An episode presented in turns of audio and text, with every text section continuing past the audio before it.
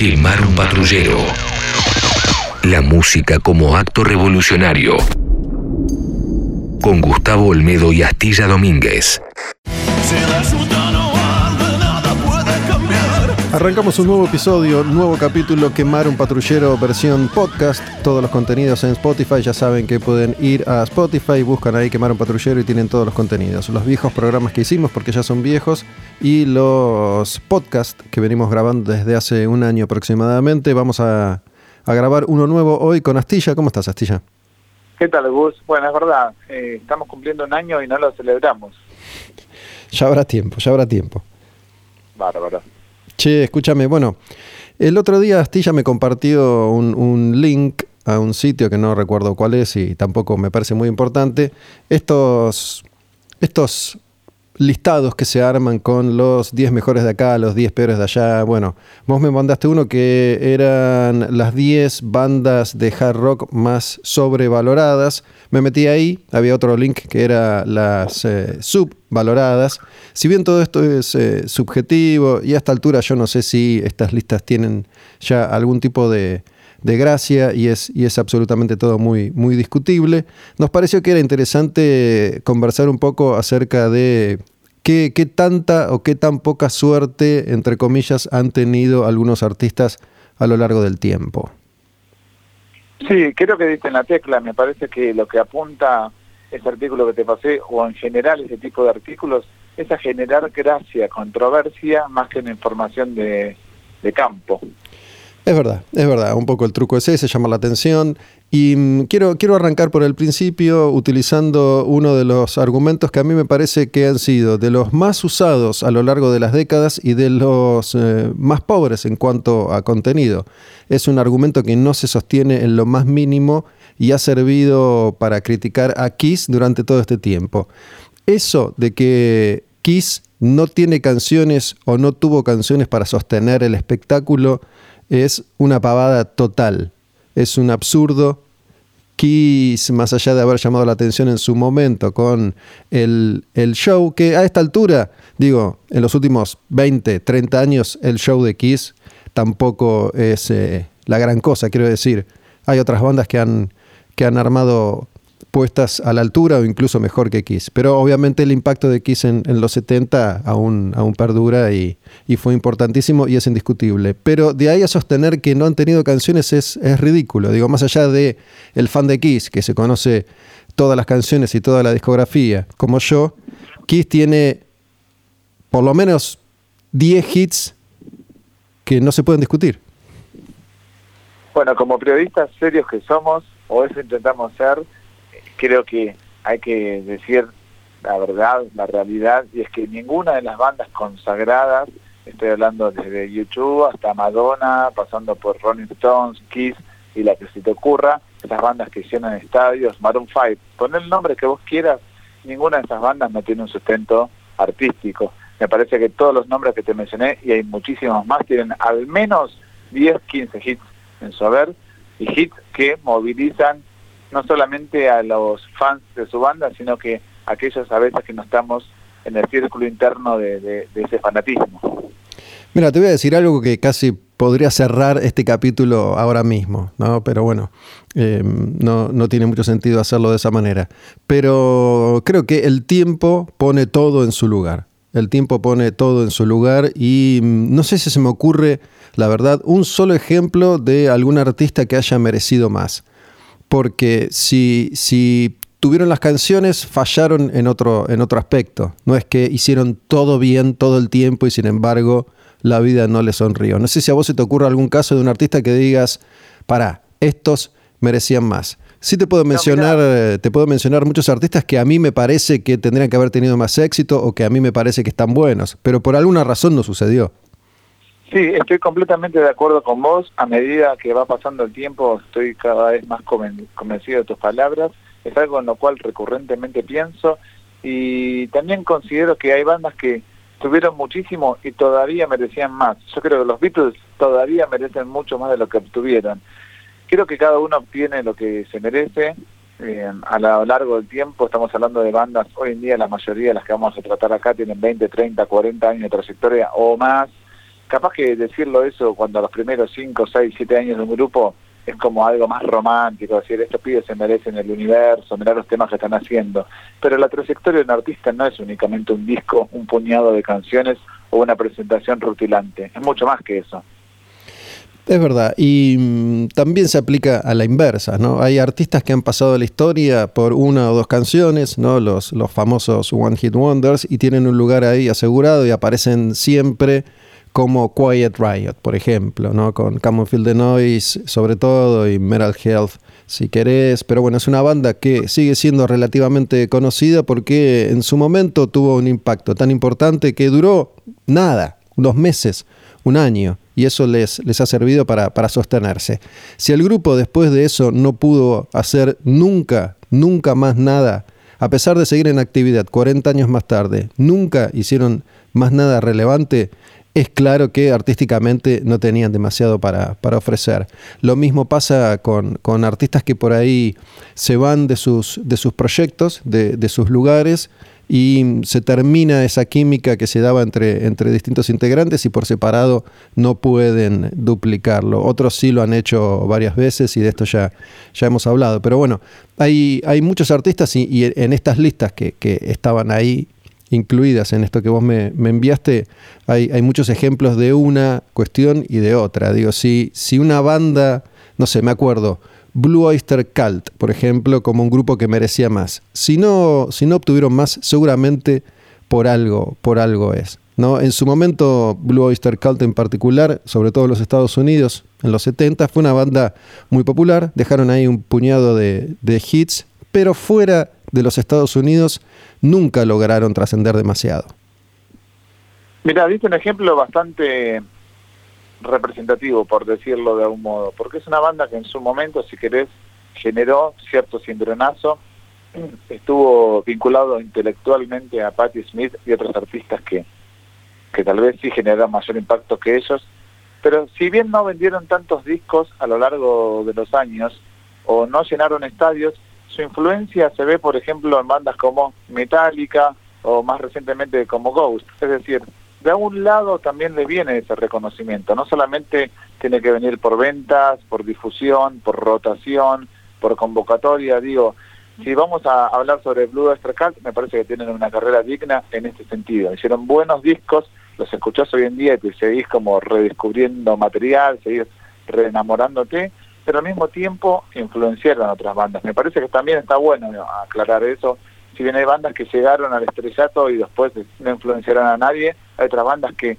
nunca llegaron del todo al estrellato, pero sí influenciaron a un montón de otros grupos.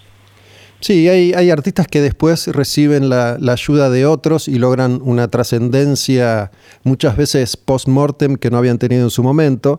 ¿no? Hay que decir que Metallica, por ejemplo, le dio, le dio vida a un puñado de grupos que de otra manera me parece no, no hubiesen logrado tanta trascendencia, ¿no? especialmente Diamond Head o, Misfits, ¿no? o incluso Ramones. ¿no? Ramones es un nombre que se, se recupera y, adquiere estatus de leyenda una vez que se termina la banda. ¿no? Ante el paso del tiempo su, su importancia fue creciendo más y más y mm, tal vez hoy Ramones sea un grupo más popular de lo que fueron en, los 80, por ejemplo, y, mm, y lo mismo pasa con, con, otros artistas. Sí, mira, estás dando casos bastante representativos, porque mira Metallica. Si Metallica no sacaba el disco negro, no sacaba Enter Sandman, no componía Enter Sandman, mejor dicho, no componía The Unforgiven o National Smarter, estaríamos hablando de una banda que se merecía mucho más de lo que tenía que con estos discos, ¿cómo puede ser que Metallica no llegue a la fama? Sin embargo, sacaron esos temas, sacaron un disco negro y fue cuestionado, o sea, estamos, a nosotros no nos cae bien tampoco nada, cuando digo nosotros estamos hablando de los rockeros, y todo esto lo estoy traduciendo en las listas, ¿no? Porque después todo esto recae en las listas y te dicen el artista que se merecía más, pero Metallica si no sacaba ese disco, iba a ser la banda de culto más grande del mundo. Sí, obviamente mm, todo esto, como casi todo lo que hacemos, es eh, pura, pura especulación. No, no es posible realmente no es posible ponerse en ese lugar. ¿Qué, ¿Qué, hubiera pasado con Metallica si no grababan ese disco? Lo cierto es que antes de ese disco, Metallica, haciendo una música super heavy, había llegado mucho más lejos de lo que me hubiera imaginado cuando editaron Kill Em All, Obviamente con el álbum negro hacen algo mucho más accesible que les abre las puertas del cielo para siempre y les permite funcionar siendo una banda que no mete un hit hace, hace tiempo, un hit de esos, no digo un, un, Enter Sandman, un hit crossover, y, y, vienen sacando discos que son, son heavy, son difíciles, son eclécticos, son, son hasta cuestionables, y sin embargo siguen, siguen cosechando eso que sembraron hace, hace tanto tiempo atrás. Y mm, después tenés esos casos, ¿no? El quiebra pasado, sí, que me parece que a la distancia tampoco hubieran cambiado la, historia. ¿no? Vayamos a, un artista que a vos te gusta mucho, por ejemplo, Michael Monroe y Hanoi Rocks. ¿Qué hubiera pasado si Nicholas Russell, el baterista que muere en ese accidente de auto, un auto que manejaba Vince Neil de Motley Crue, choca, Russell muere y se supone que a partir de ahí comienza el principio del fin para Hanoi Rocks, una banda rockera de Finlandia que tenía todo para triunfar y quedaron en el camino permitime decirte con dolor, no tenían con qué llegar mucho más lejos. Sí, yo creo que se habían hecho todo lo que, que tenían a su alcance. Ese entonces, para cuando muere su baterista se desmembrana la formación más clásica de Hano Rock, se habían editado cinco discos. Y las bandas que estaban pegando, las estaban pegando con su primero, con su primer disco con su segundo. Hano Rocks, para quien no conozca, influenció en partes iguales a Motley Crue como a Guns N' Roses. Eh, tenés razón, creo que también hay un momento y un lugar para todo y bandas como estas principalmente se adelantaron a su tiempo y cuando te adelantas un poco al tiempo y sobre todo en la década de los 80 cuando todo volaba, cuando se vendían discos y cuando caíste seis meses antes y te la perdiste, caíste seis meses antes y ya no la vas a ver. Mira, después también tenemos otro ejemplo para mí que es bastante representativo porque si bien hablaste de la lista de bandas sobrevaloradas, también está la lista de bandas subvaluadas, en esa lista estaba en el puesto número uno Faith No More. Para mí es algo irrisorio decir que Faith No More es una banda subvaluada. Es una banda que vendió millones de discos, giró con las bandas más grosas del planeta, desde Metallica a Guns N' Roses en sus mejores momentos de convocatoria. Es una banda que tuvo difusión tanto en MTV Norteamérica como en MTV Latinoamérica, giró por todas partes del mundo, y después si no vendieron 254 mil millones de discos, y porque no es la misma música que Madonna, la de Fred No Con todo lo que tenían que hacer, lo hicieron y lo hicieron bien. Si vos pensás que merecían más, y no, nunca van a ser YouTube. Esa gente que consume YouTube no va a consumir No Suficiente hicieron por ser No la verdad que sí, y muchas veces eh, aparece en el artista el, el auto boicot y ellos se han hecho cargo, sobre todo Mike Patton, ¿no? que, después del, del, boom, The Real Thing, no supieron mucho cómo manejar esa, esa situación y, y, hay artistas que no se sienten cómodos con semejante exposición, que no es ese su lugar y después cada uno se, se acomoda en su sitio de alguna manera. Em, el caso de, de Faith No More es, clave y después Digo, se tienen que dar una serie de factores para que un grupo alcance cierto estatus y eso permanezca a lo largo de las décadas. Si no, simplemente tuviste un buen momento, un buen disco, un par de canciones, un par de conciertos. A veces llegar antes y hacerlo primero también es eh, muy beneficioso para, un artista, ¿no? Me pregunto, por ejemplo, en esto de los what if y, y en tren de seguir especulando, ¿qué, ¿qué, hubiera pasado con Motley Crue si en lugar de aparecer primero, aparecían cinco años después, como Poison, qué sé yo. Lo cierto es que a Motley Crue le sirvió tanto la música como lo que hacían debajo del escenario. Es más, seguramente sin, sin todas las historias conocidas protagonizadas por, por ellos y, los excesos, Motley Crue tal vez no hubiera sido un grupo tan grande. Sí, yo creo que también, volviendo un poquito a lo que es la lista o la, que te pasé, por lo menos, y las que son las listas, son una excusa también y motivo para pegarle a grupos como Limp Bizkit, que súbitamente en los noventas pasaron a vender millones y millones y millones de, discos, a vender eh, tickets, a quebrar cualquier tipo de récords, y eso duró cuánto, dos, tres años, no lo supieron mantener en el tiempo, y ahí es donde vienen las críticas, demandas sobrevaloradas. Sin embargo, me parece que nadie sobrevalora a Limp Bizkit. Limp fue un fenómeno de un tiempo, de un momento y duró lo que tenía que durar porque esa moda o esa tendencia o ese género musical no tenía mucho más que ofrecer que lo que se había ofrecido en uno o dos años. Hay, muchos artistas que, quedaron ahí con, un par de canciones. ¿no? Si uno se fija en una banda como Stained, por ejemplo, que, hoy es casi intrascendente, salvo por ahí en, Estados Unidos y, ni siquiera tanto. Durante dos o tres años, cuatro años, Stained fue un grupo número uno en Estados Unidos. ¿no? Todo lo que hacían les, les salía bien y pegaron ahí un puñado de cancioncitas que les permitió eh, llegar a vender trillones de discos. Otras bandas han podido sostener una carrera a lo largo del tiempo, como, como Korn o como Disturbed, que forman parte de esa, de esa generación. En el caso de Limp Bizkit en particular, es, eh, es una especie de caso emblema, me parece, ¿no? Porque el, el odio que despertó Fred Durst, no sé bien por qué. Es cierto que por ahí era pedante o hizo algún que otro comentario fuera de lugar, pero no, no más que, otros artistas que no fueron tan, tan castigados.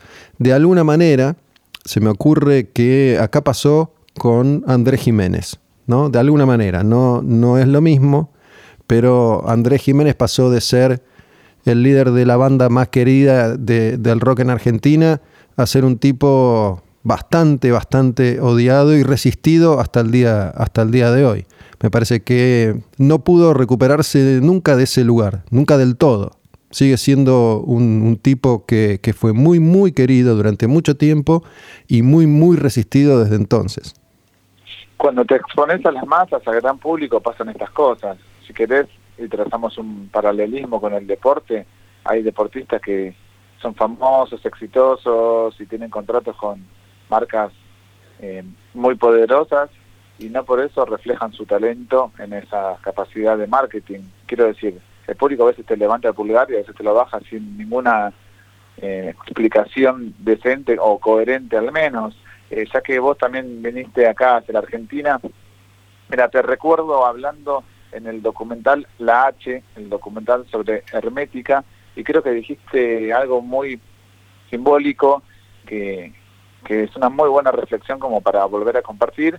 Para vos, no, no estaba seguro si Hermética iba a ser esa banda de estadios que todo el mundo decía que se iba a convertir. Hermética se separa en, el pináculo de su carrera, en el año 1994, cuando finalmente habían, y mejor dicho, no habían sucumbido frente a las cosas que sucumben, sucumben las bandas de Lander, por ejemplo, pasaron a ser una especie de masividad, a tocar en festivales, en el Estadio Obras, como que de a poco iban cimentando su carrera y se perfilaba un futuro dorado para Hermética, que finalmente quedó en la gran intriga. ¿Qué, qué pasó? ¿Por qué eh, sucedió de este modo? Bueno, en definitiva para mí tampoco era una banda para estadios. Yo cuando te escuché, hace como 10, 12 años que salió ese documental, recuerdo que, que me dejaste así como la idea así retomando por la cabeza. Digo, la verdad que no, Hermética no tenía las canciones para, para convocar 50.000 eh, personas. No por lo menos hasta ese momento, capaz que después sacaban otro disco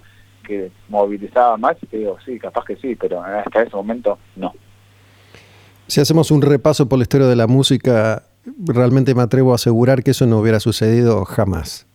Digo, Hermética hizo un obras y se separó cuando estaba por hacer el otro. Seguramente hubieran disfrutado de, de un par de años de, éxito haciendo algunas obras, un, Luna Park, tirarse a hacer un estadio y que vayan, no sé, 15.000 personas, 20.000 personas, pero no hubiera dejado de ser un fenómeno de época y después se hubiera acomodado en, un lugar un poco más, más estable, que sería el, que tienen las bandas de, rock pesado de Argentina cuando se estabilizan, ¿no? O, o la H ahora, o, Rata Blanca, ¿no? Un obras, un teatro, un Luna Park cada tanto, pero Hermética no hubiera podido ser jamás una banda de estadios como, si hablamos de, bandas de estadios como Metallica o como, o como Maiden.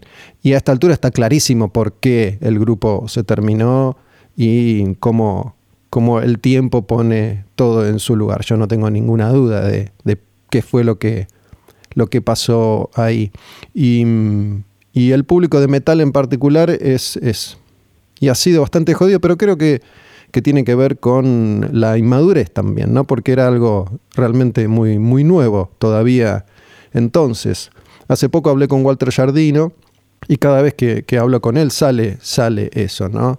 Eh, algo que sostuvo Walter siempre. Por un lado, nunca se corrió de su lugar. Walter nunca fue detrás de, una moda ni trató de cambiar de estilo. Siempre fue fiel a su esencia, a su forma de, de tocar la guitarra, de componer canciones y de presentar a su banda. Pero él tuvo más visión que cualquiera en el universo del heavy metal en su momento y por eso creo que, llegó más lejos. Y por otro lado, siempre dijo esto y lo repite cada tanto. A Rata Blanca lo atacaron los de adentro. No es que fue el público de, de la cumbia o del pop quien rechazó a Rata Blanca. No, fue el público de adentro que los tiró a matar. Y aparte fueron un puñado de, de público de adentro, porque ese público todavía no había potenciado y llevado la masividad a ninguna banda. Me parece que lo que hizo Rata Blanca a la distancia estuvo muy bien hecho. ¿Qué vas a hacer en este país, en Argentina, con tu música, cuando haces música pesada, hard rock, y de no tan de no tanta aceptación masiva, por decirlo de algún modo?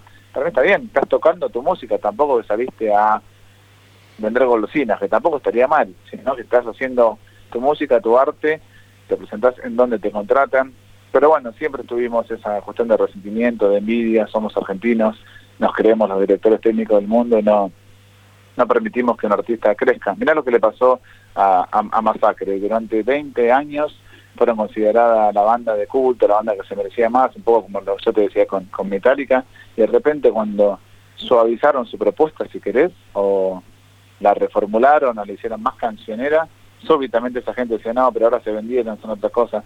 No, no podemos conformar a todo el mundo, tampoco respetamos al artista, tampoco nos ponemos a pensar que el mismo tipo que componía una determinada canción a los 20 años, a los 50 ya no quiere componer del mismo modo.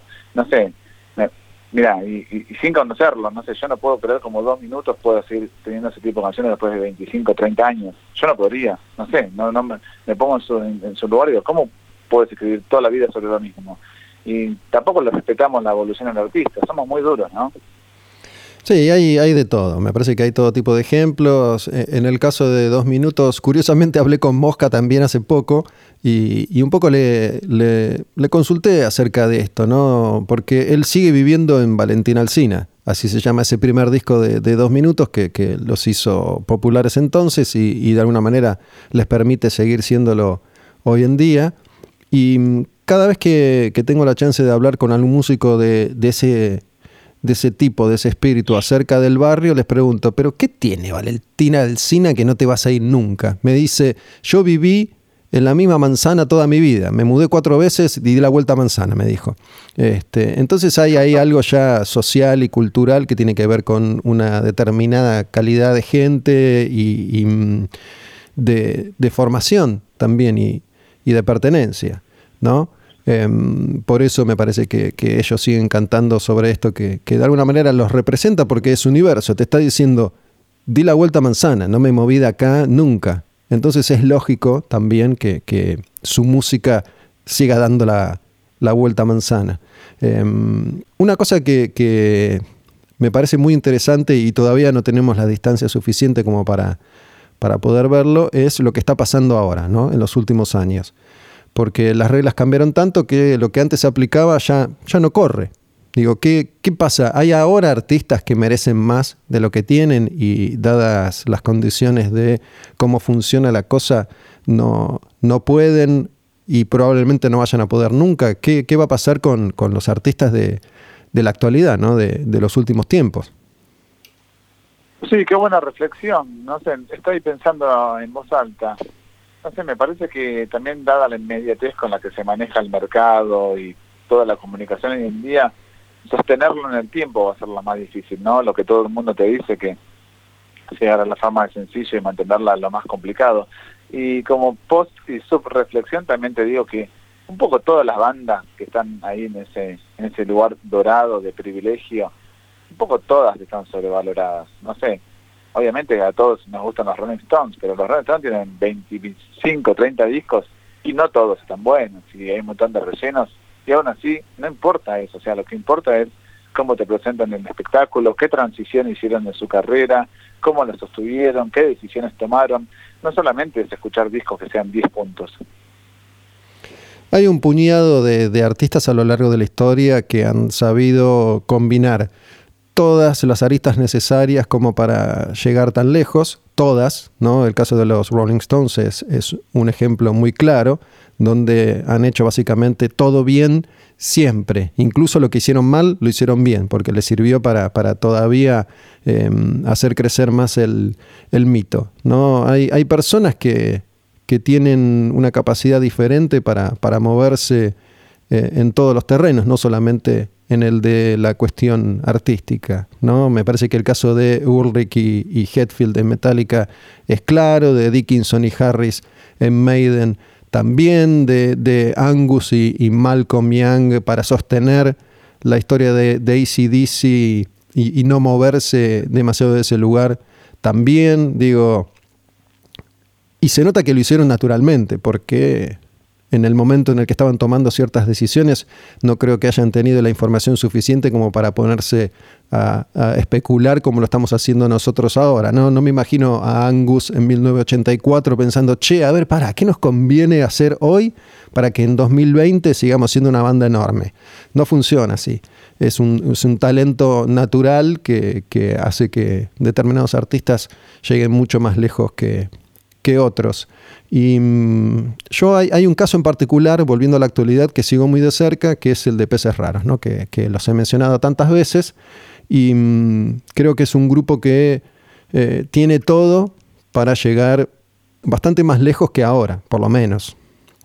Sin embargo, me voy, me voy dando cuenta también cómo ellos van recorriendo, van recorriendo su camino y van perdiendo integrantes originales y van apareciendo las, las diferencias y hay que ver cómo pueden sostener su, su evolución a lo largo del tiempo manejándose también en ese, en ese aspecto, ¿no? A quién, a quién echan, a quién llaman, con quién arreglan, con quién dejan de arreglar, porque después te das cuenta que miras atrás y, que esas decisiones son, son importantes. Pero creo que es una, una de las pocas bandas que hoy veo que tienen potencial como para llegar muy, muy lejos. Y, en, términos de what if, el otro día se los, se los planteé a ellos y me respondieron con mucha sabiduría, ¿no? Porque yo digo, mira, si Peces Raros fuera una banda inglesa, estarían cerrando Glastonbury. Y básicamente me dijo, qué sé yo, somos argentinos y digo, eh, es clave, es básico. Esto no deja de ser un juego el que hacemos nosotros cada vez que, grabamos un episodio de, de, Quemar un Patrullero. Te voy a hacer una serie de preguntas, Gus. La primera es, ¿tenés alguna banda fetiche que consideres subvaluada ¿Una banda de, de ahora o históricamente? Históricamente, en tu carrera periodística, en tu carrera musical, por decirlo de algún modo, desde el momento en que empezaste a escuchar música hasta el día de hoy, ¿te has dado una banda que siempre consideraste que merecía un poco más de lo que tuvo? No ahora, capaz con, con, esta edad que tenés y con estas reflexiones, sino a lo largo de tu vida. Esta banda siempre pensé que se merecía más. Tengo un montón, tengo un montón. Me vino una y te voy a mencionar la primera que me vino a la mente. Creo que es una banda que merecía más de lo que tuvo. No merecía ser muy popular, pero sí más de lo que tuvieron. Y es eh, Travel. Travel para mí en, un momento estaba grabando las canciones perfectas para, para tener un poco más de, éxito, ¿no? Un poquito más de, repercusión, un poco más de, de, respeto, porque ni siquiera es un nombre que aparezca regularmente cuando se habla de otras que tal vez podrían haber sido influenciados por, por ellos, ¿no? Pero Travel en, los 90 eh, había llegado, sobre todo con, discos como Manic Frustration, eh, Plastic Ringhead, ¿no? Habían llegado a un sonido que podría haberlo llevado un poquitito más lejos. No te digo mucho, pero un poquito. Y hay, muchos más casos que seguramente se me van a ocurrir. Bueno, si llegamos entonces al ejemplo de Travel, que es una banda metalera, de, de doom metal, pero blues pesado, por decirlo de algún modo, para que se entienda de qué banda estamos hablando. Eh, te hago la siguiente pregunta. La banda que vos difundiste en tu programa de radio, en Rock and Pop, en tiempos diferentes, en varios lados, y que ahora estás difundiendo entre comillas también. hiciste el ejercicio de ponerle travel a dos, tres personas que vos consideres que saben de esto, que saben de metal, a ver qué repercusión y qué devolución te hacían? No, no en esos términos. No, seguramente yo, evidentemente yo veo algo ahí que, que muchos no, no ven. Em, pero digo, si, si Metallica hubiera grabado dos canciones de Travel en algún momento, probablemente la gente podría haberlos mirado con, con otros ojos. Em, y mira, no me, perdóname, te digo esto porque no me quiero olvidar de algo que me parece que es clave. Muchas veces uno no está en el momento indicado para poder disfrutar de determinado artista. artista. Y mm, te doy, te doy un ejemplo porque estoy muy fan, pero muy fan escuchando todos los días Adicta. Todos los días estoy escuchando Adicta. Y descubro a un grupo que no falló, tuvo discos alucinantes, montones de canciones que, que, me parecen una más linda que la otra. Y en su momento, hace muchos años atrás, cuando, cuando yo hacía este programa Apaga la tele en Rock and Pop, pasaba Adicta, pero pasaba siempre la misma canción, que es Tu Mal, que, es una canción que en ese momento se me había pegado, me, gustaba Adicta, pero no, no, no me sumergí lo suficiente, no, no estaba yo en ese momento como para hacerlo. Sin embargo, ahora, 15 años después, digo, fa, Adicta, por ejemplo. Bueno, eso es lo maravilloso del arte en general, esto de, que te hace una especie de viaje en el tiempo y que hay veces que te negas a escuchar o a ver algo porque significa algo muy fuerte para vos y pasan un par de años y es totalmente lo opuesto. Pero bueno, yo te decía lo de Travel, te hice ese ejercicio porque a mí me pasó varias veces de tener mis bandas fetiches, que algunas de ellas hice especiales en Quemaron Patrullera, están disponibles en Spotify, las conoces, una es Michael Monroe, como dijiste, otra vez The Replacement, otra Los Wild Hearts, distintos tipos de bandas que yo te lo mostraba a mis amigos que escuchaban casi mi misma música, por decirlo de algún modo, rock en general, pero viniendo para este lado, ellos me respondían, no me gusta, no me atrae, no hay nada acá que me guste, no, no, no me transmite nada. Entonces, ¿qué te quiero decir con esto? Que a veces la, apreciación personal y la interpretación personal y el hecho que vos digas, no, pero yo escuché 15 millones de discos, esto tiene es bueno, seguramente es bueno, y no es la opinión definitiva. En el caso de Travel, lo que vos dijiste, mira, yo te digo dos elementos que tuvo Travel a lo largo de su carrera y que no tuvo otro grupo de ese estilo. Por ejemplo, uno que fue producido por Rick Rubin, que es, o Rick Rubin, que es el productor de estrella eh, de bandas como Chili Peppers, Beastie Boys, Slayer, infinidad, hasta con YouTube laburó con Adele. Y la otra es que James Hetfield de Metallica usó muchísimas veces remeras de Travel. A ver, me encantaría a mí tener una banda cualquiera que me produzca Rick Rubin y que Hetfield usen remeras mías. Entonces, hay muchas cuestiones que por más que estén bien hechas y que decisiones sabias y acompañamientos, no sé si decirlo accesorios o aleatorios a tu propuesta, tampoco determinan en que esto vaya más allá de un nicho. Es una banda que nació para el nicho, Travel. Eso está claro. Y, con respecto a lo que decías vos de, la gente que dice esto no me gusta, insisto, todo es eh, sumamente subjetivo y depende de un montón de circunstancias y no solamente de, las canciones que tienen. Creo que Wild Hearts podría ser un, gran ejemplo de una banda que, estaba para más, ¿no? Eh, obviamente en algún momento ellos empezaron a hacer todo mal, ¿no? Em, es un grupo que, en Inglaterra llegó a ser bastante, bastante popular. Sabemos que en general para, las bandas que no son de Estados Unidos es mucho más difícil entrar al, mercado. Em, pero si, si, te cambio tres o cuatro situaciones de, lugar, puede ser que esas personas que te hayan dicho no me gusta Wild Hearts te digan, ¿sabes qué? Me encanta. Sí, seguro, es así. Mira, hay un tema de los Hearts que remite a las frases que vos dijiste que hicieron todo mal. El tema se llama No puedo hacer el bien por estar haciendo el mal. Em, creo que las decisiones que tomaron fueron erróneas en su gran mayoría, pero al mismo tiempo fueron soportes de ACDC y del tour Ball Breaker. La única banda soporte, que si no hubieran tenido problemas y malas decisiones, capaz que lo teníamos acá en River tocando en el 96 cuando vino ACDC Digo, hay un montón de elementos que representan e identifican la carrera de un artista más allá de las canciones. Ahora, me parece que remitiendo el artículo que te pasé, atacar a Kiss por las canciones y es comenzar mal. De última empecemos a hablar de otras cuestiones, pero no de la musicalidad, sobre todo los primeros Kiss. Me gusta esto que acabas de decir como cierre, Astilla. Empezamos hablando de Kiss, terminamos hablando de Kiss, dimos la vuelta al mundo y creo que dejamos, dejamos en claro nuestro punto de vista, como, como tratamos de hacer casi siempre. En definitiva, con Kiss no se jode entonces. Por lo menos no cuando vos estás presente. las piñas. Me, me, he peleado muchas veces por Kiss, así que volvería a hacerlo. ¿Cerramos? Cerremos entonces. Bastilla, un placer, un abrazo, espero verte pronto, lo que estamos diciendo constantemente en estas circunstancias. Cerramos un nuevo episodio entonces, Quemar un Patrullero, el podcast en Spotify.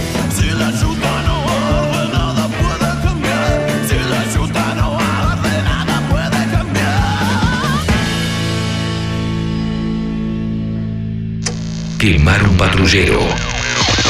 La música como acto revolucionario con Gustavo Olmedo y Astilla Domínguez.